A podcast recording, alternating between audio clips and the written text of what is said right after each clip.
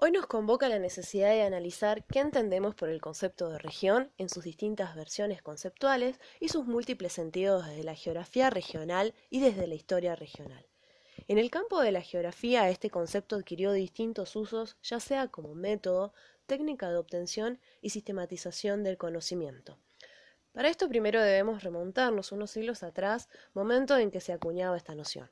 El geógrafo García Álvarez nos señala que para 1650, en un esfuerzo teórico de sistematización del saber geográfico en la Edad Moderna, el término región significaba dirección, línea y límite, área, zona, división espacial.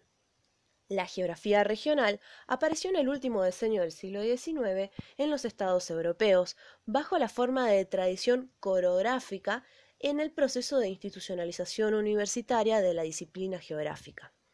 Hasta mediados del siglo XX, la ciencia corológica que estudiaba la superficie terrestre según sus diferencias regionales ocupaba el lugar central de la disciplina. La región se contemplaba en ese momento como su objeto de estudio por excelencia y el método regional como el procedimiento propio de la geografía. Tenía entonces la misión de identificar y delimitar para así poder estudiar las regiones concebidas como unidades verdaderas, físicas, tangibles, objetivas, con caracteres propios y singulares de manera que la región geográfica se identificaba con la región natural y se podía reconocer con la interrelación secular entre la naturaleza y la sociedad, reconocible por la homogeneidad de sus rasgos, generalizado bajo un modelo expositivo rígido. A partir de 1940, la geografía clásica que acabamos de describir inicia una etapa de agotamiento y es puesta en cuestión mientras que entra en crisis, sobre todo ante la emergencia de las corrientes analíticas partidarias de una concepción nomotética de la disciplina, con planteamientos más holísticos para los estudios regionales hacia 1970. El cuestionamiento de la geografía clásica suscitó diferentes respuestas, ya que en algunos ámbitos y sectores la visión corológica era considerada totalmente válida y se mantuvo sin muchas modificaciones, mientras que por otro lado se impulsaron respuestas reformistas. Por un lado, la formulación y difusión de nuevos conceptos regionales bajo la noción de región funcional o polarizada, o también llamada moderna, que permitía introducir a la geografía en el estudio de procesos modernos de urbanización. Y por el otro lado, el desarrollo de una definición metodológica, asentando una herramienta conceptual para el investigador en contraposición de las definiciones ontológicas o realistas. Este concepto de región funcional permitió superar las nociones centradas en la homogeneidad de caracteres y abordar estudios haciendo foco en los procesos de organización espacial. Algunos de sus referentes, como Humboldt y Ritter, aportaron una formación científico-enciclopédica que incluía las ciencias como la botánica, la etnografía, la climatología, la geografía o la vulcanología, pero sobre todo se sostuvieron a partir de los aportes de la geología. La región entonces era considerada como un área que demarcaba el área de un paisaje y permitía así una clasificación más bien taxonómica. Esta postura tenía un marcado carácter empírico y se constituía como una ciencia de los lugares, no tan atenta a lo que ocurría en las sociedades que, los habitaban. Esta doctrina determinista fue considerada inflexible y la reacción en el ámbito académico francés generó un nuevo enfoque denominado posibilismo, siguiendo a Vidal Lablanche o Lucien Febvre.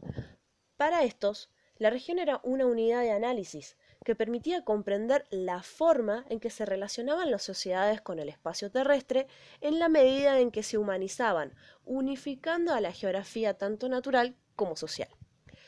El carácter natural de estas regiones las condicionaba y definía de manera a priori. La región era una unidad dotada de individualidad y su carácter como tal radicaba en el elemento natural.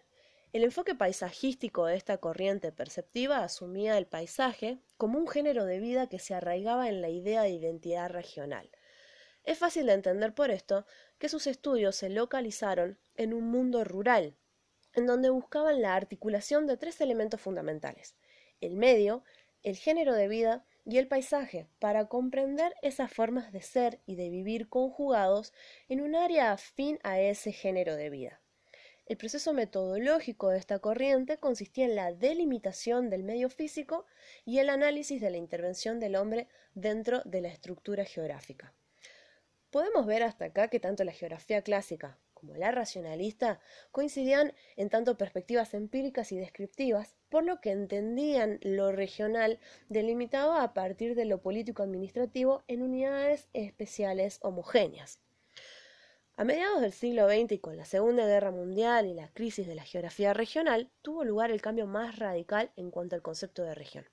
En primer lugar, el concepto de espacio adquiere un carácter central en los análisis como herramienta metodológica operativa e instrumental, que permitía articular lo particular con lo general.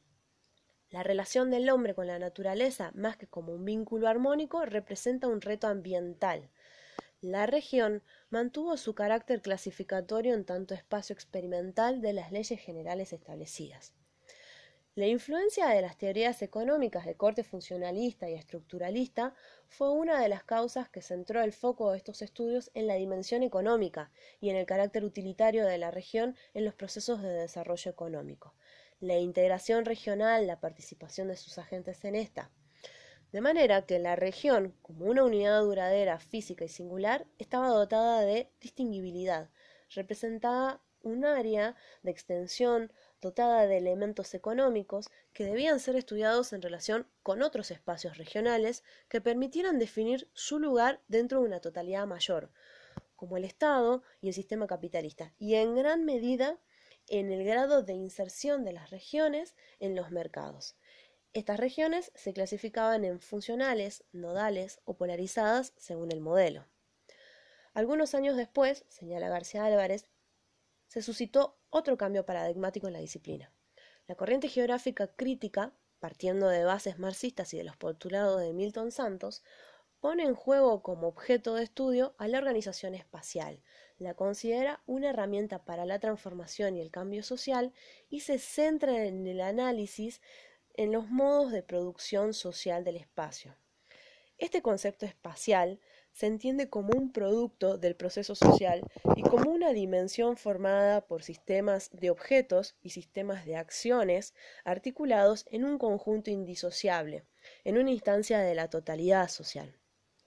Es así que las regiones son consideradas espacios particulares, en donde se articula lo general con lo particular, es decir, el lugar donde los actores gestan acciones diferentes a los proyectos hegemónicos y que lo distingue a la región es en coherencia funcional de quienes la integran.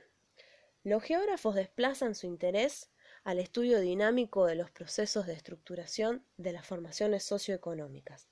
En esta perspectiva, predomina la idea de ocupación del espacio y la región implica la articulación concreta de relación de producción en el espacio local y el tiempo dado, en la que merece especial atención la circulación del capital en el proceso de diferenciación regional.